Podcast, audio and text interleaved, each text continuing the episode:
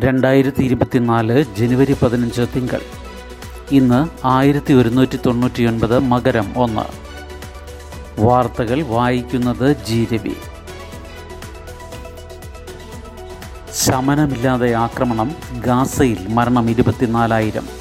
ഹൂതികൾക്കെതിരെ ആക്രമണം കടുപ്പിച്ച് U S Britain.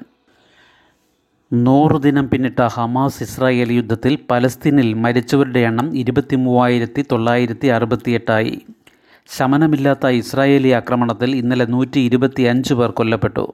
ഇരുന്നൂറ്റി അറുപത്തി അഞ്ച് പേർക്ക് പരിക്കേറ്റു. റഫയിൽ ഷെല്ലാക്രമണത്തിൽ ഒരു വീട് തകർന്ന രണ്ട് വയസ്സുകാരി ഉൾപ്പെടെ നാല് പേർ കൊല്ലപ്പെട്ടു. ഇന്നലത്തെ ആക്രമണങ്ങളിൽ ഗാസയിലെ വാർത്താവിനിമയ സംവിധാനം വീണ്ടും തകരാറിലായി. അധിനിവേശ വെസ്റ്റ് ബാങ്കിലെ അൽമസാറ റാല ബിഡിയ സാൽഫിത്ത് നാബ്ലു എന്നിവിടങ്ങളിൽ കനത്ത ആക്രമണമുണ്ടായി. വെസ്റ്റ് ബാങ്കിലെ ജെനിനിൽ ബുൾഡോസറുകൾ ഉപയോഗിച്ച് ഒട്ടേറെ വീടുകൾ തകർത്തു. ബെയ്റൂട്ടിൽ കൊല്ലപ്പെട്ട ഹമാസ് നേതാവ് സലേ അൽ അമറൂറിയുടെ രണ്ട് സഹോദരിമാർ ഇന്നലെ വെസ്റ്റ് ബാങ്കിൽ കൊല്ലപ്പെട്ടു. മുന്നൂറ്റി അൻപത്തി അഞ്ച് കുട്ടികൾ ഉൾപ്പെടെ ആറായിരം പലസ്തീൻകാരെ ഇസ്രയേൽ ഇവിടെ അറസ്റ്റ് ചെയ്തതായി പലസ്തീൻ പ്രിസണേഴ്സ് സൊസൈറ്റി അറിയിച്ചു. അതേസമയം ലെബനനിൽ നിന്ന് ഇസ്രായേലിലെ തർക്കപ്രദേശമായ ഷേബ ഫാംസ് പ്രദേശത്തേക്ക് നുഴഞ്ഞു കയറാൻ ശ്രമിച്ച നാല് പേരെ വധിച്ചതായി ഇസ്രായേൽ സേന അറിയിച്ചു. ഇസ്രായേലിലേക്ക് ചെങ്കടൽ വഴി വരുന്ന കപ്പലുകളെ ആക്രമിക്കുന്ന ഹൂതികൾക്കെതിരെ യു എസും ബ്രിട്ടനും ആക്രമണം ശക്തമാക്കി. യുദ്ധം ഒന്നിനും പരിഹാരമല്ലെന്നും മനുഷ്യരാശിക്കെതിരായ ഈ കൊടുംപാതകം എത്രയും വേഗം അവസാനിപ്പിക്കണമെന്നും ഫ്രാൻസിസ് മാർപ്പാപ്പ വീണ്ടും അഭ്യർത്ഥിച്ചു. ജനം സമാധാനമാണ് ആഗ്രഹിക്കുന്നതെന്നും ഉക്രൈനിലും ഗാസയിലും ഉടൻ വെടിനിർത്തൽ ഏർപ്പെടുത്തണമെന്നും മാർപ്പാപ്പ ഞായർ സന്ദേശത്തിൽ പറഞ്ഞു. യു എസ് തലസ്ഥാനമായ വാഷിംഗ്ടണിൽ വിപുലമായ പലസ്തീൻ അനുകൂല റാലി നടന്നു. ഉടൻ വെടിനിർത്തലിന് റാലി ആഹ്വാനം ചെയ്തു. ഗാസയിൽ കൊല്ലപ്പെട്ടവരുടെ ഒട്ടേറെ കുടുംബാംഗങ്ങൾ ദുരിതാനുഭവങ്ങൾ പങ്കുവച്ചു.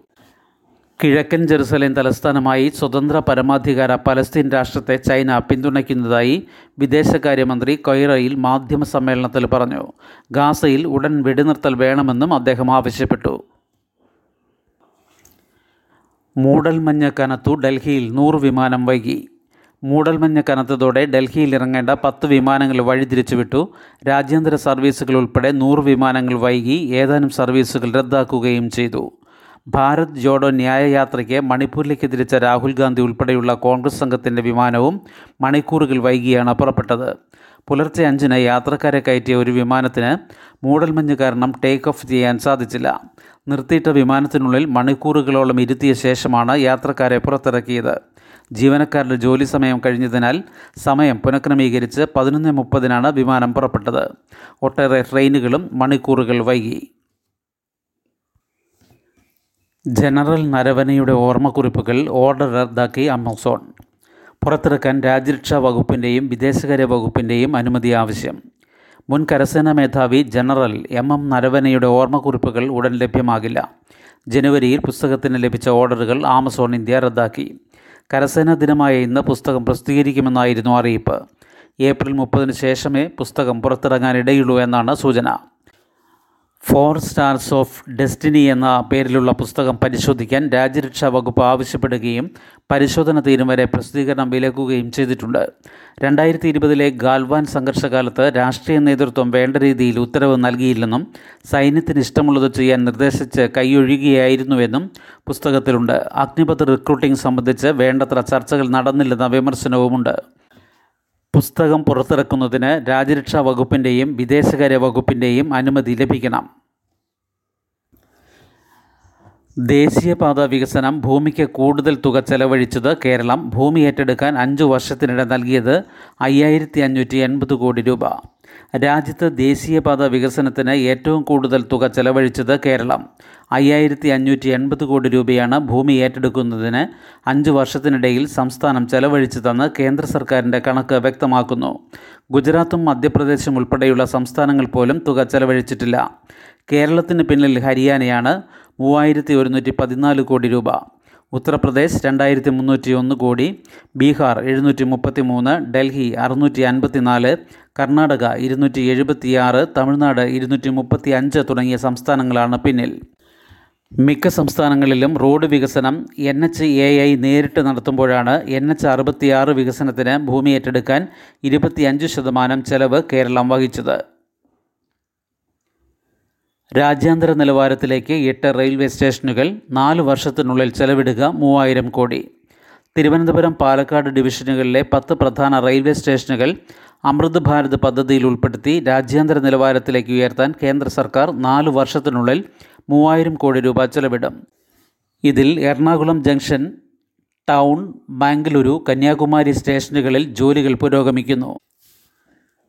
കൊച്ചിയിൽ നിന്ന് മൈസൂരിലേക്ക് ഉൾപ്പെടെ പുതിയ വിമാന സർവീസ്. കൊച്ചി രാജ്യാന്തര വിമാനത്താവളത്തിൽ നിന്ന് കൂടുതൽ ആഭ്യന്തര സർവീസുകൾ. കണ്ണൂർ മൈസൂരു തിരുച്ചിറപ്പള്ളി തിരുപ്പതി എന്നിവിടങ്ങളിലേക്കാണ് ഈ മാസം അവസാനത്തോടെ പുതിയ സർവീസുകൾ ആരംഭിക്കുന്നത്. അലയൻസ് എയറാണ് പുതിയ സർവീസുകൾ നടത്തുന്നത്. ഇതിനായി അലയൻസ് എയറിന്റെ എ ടി ആർ വിമാനം രാത്രി കൊച്ചി രാജ്യാന്തര വിമാനത്താവളത്തിൽ പാർക്ക് ചെയ്യുന്നതിന് സിയാൽ സൗകര്യമൊരുക്കി.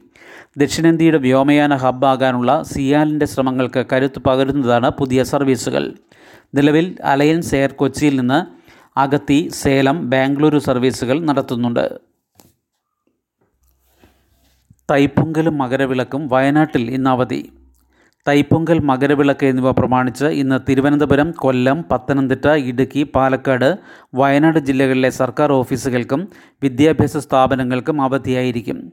സർക്കാർ കലണ്ടറിൽ ഇക്കാര്യം രേഖപ്പെടുത്തിയിട്ടുണ്ട്. കേരള സർവകലാശാല ഇന്നു നടത്താൻ നിശ്ചയിച്ചിരുന്ന എല്ലാ പരീക്ഷകളും മാറ്റിവെച്ചു. പുതുക്കിയ തീയതി പിന്നീട് അറിയിക്കും. ഇന്ത്യയുടെ മാലദ്വീപ് സൈനികരെ മാർച്ച് പതിനഞ്ചിന് മുൻപ് പിൻവലിക്കണം. ഉന്നതതല സമിതി ചർച്ച തുടരുമെന്ന് ഇന്ത്യ. രാജ്യത്തുള്ള എൺപത്തിയെട്ട് ഇന്ത്യൻ സൈനികരെ മാർച്ച് പതിനഞ്ചിന് മുൻപ് പിൻവലിക്കണമെന്ന് മാലദ്വീപ് ആവശ്യപ്പെട്ടു. ഇതുമായി ബന്ധപ്പെട്ട് ഇന്നലെ ആരംഭിച്ച ചർച്ചയിലാണ് മാലദ്വീപ് സമയപരിധി വെച്ചത്. മാർച്ച് പതിനഞ്ചിനകം സൈനികരെ പിൻവലിക്കാൻ മാലദ്വീപ് പ്രസിഡന്റ് മുഹമ്മദ് മൊയ്സു ആവശ്യപ്പെട്ടതായി അദ്ദേഹത്തിന്റെ ഓഫീസിലെ public policy secretary Abdulla Nazim Ibrahim വാർത്താ സമ്മേളനത്തിൽ പറഞ്ഞു ഇന്ത്യൻ സൈനികർക്ക് മാലദ്വീപിൽ നിൽക്കാനാവില്ല ഇതാണ് സർക്കാരിന്റെ നയം അദ്ദേഹം വ്യക്തമാക്കി.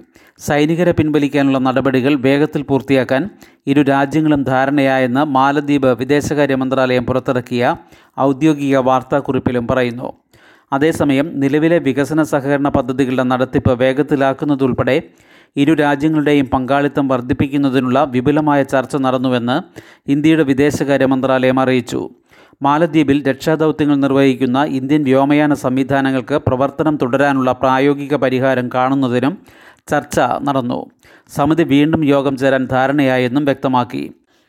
ഇന്ത്യൻ സൈനികരെ പിൻവലിക്കണമെന്ന് നവംബറിൽ സ്ഥാനമേറ്റതിന്റെ തൊട്ടടുത്ത ദിവസം പ്രസിഡന്റ് മുഹമ്മദ് മൊയ്സു ആവശ്യപ്പെട്ടിരുന്നു. ഇന്ത്യ നൽകിയ രണ്ട് ഹെലികോപ്റ്ററുകളും ഒരു ചെറുവിമാനവും മാലദ്വീപ് ഉപയോഗിക്കുന്നുണ്ട്.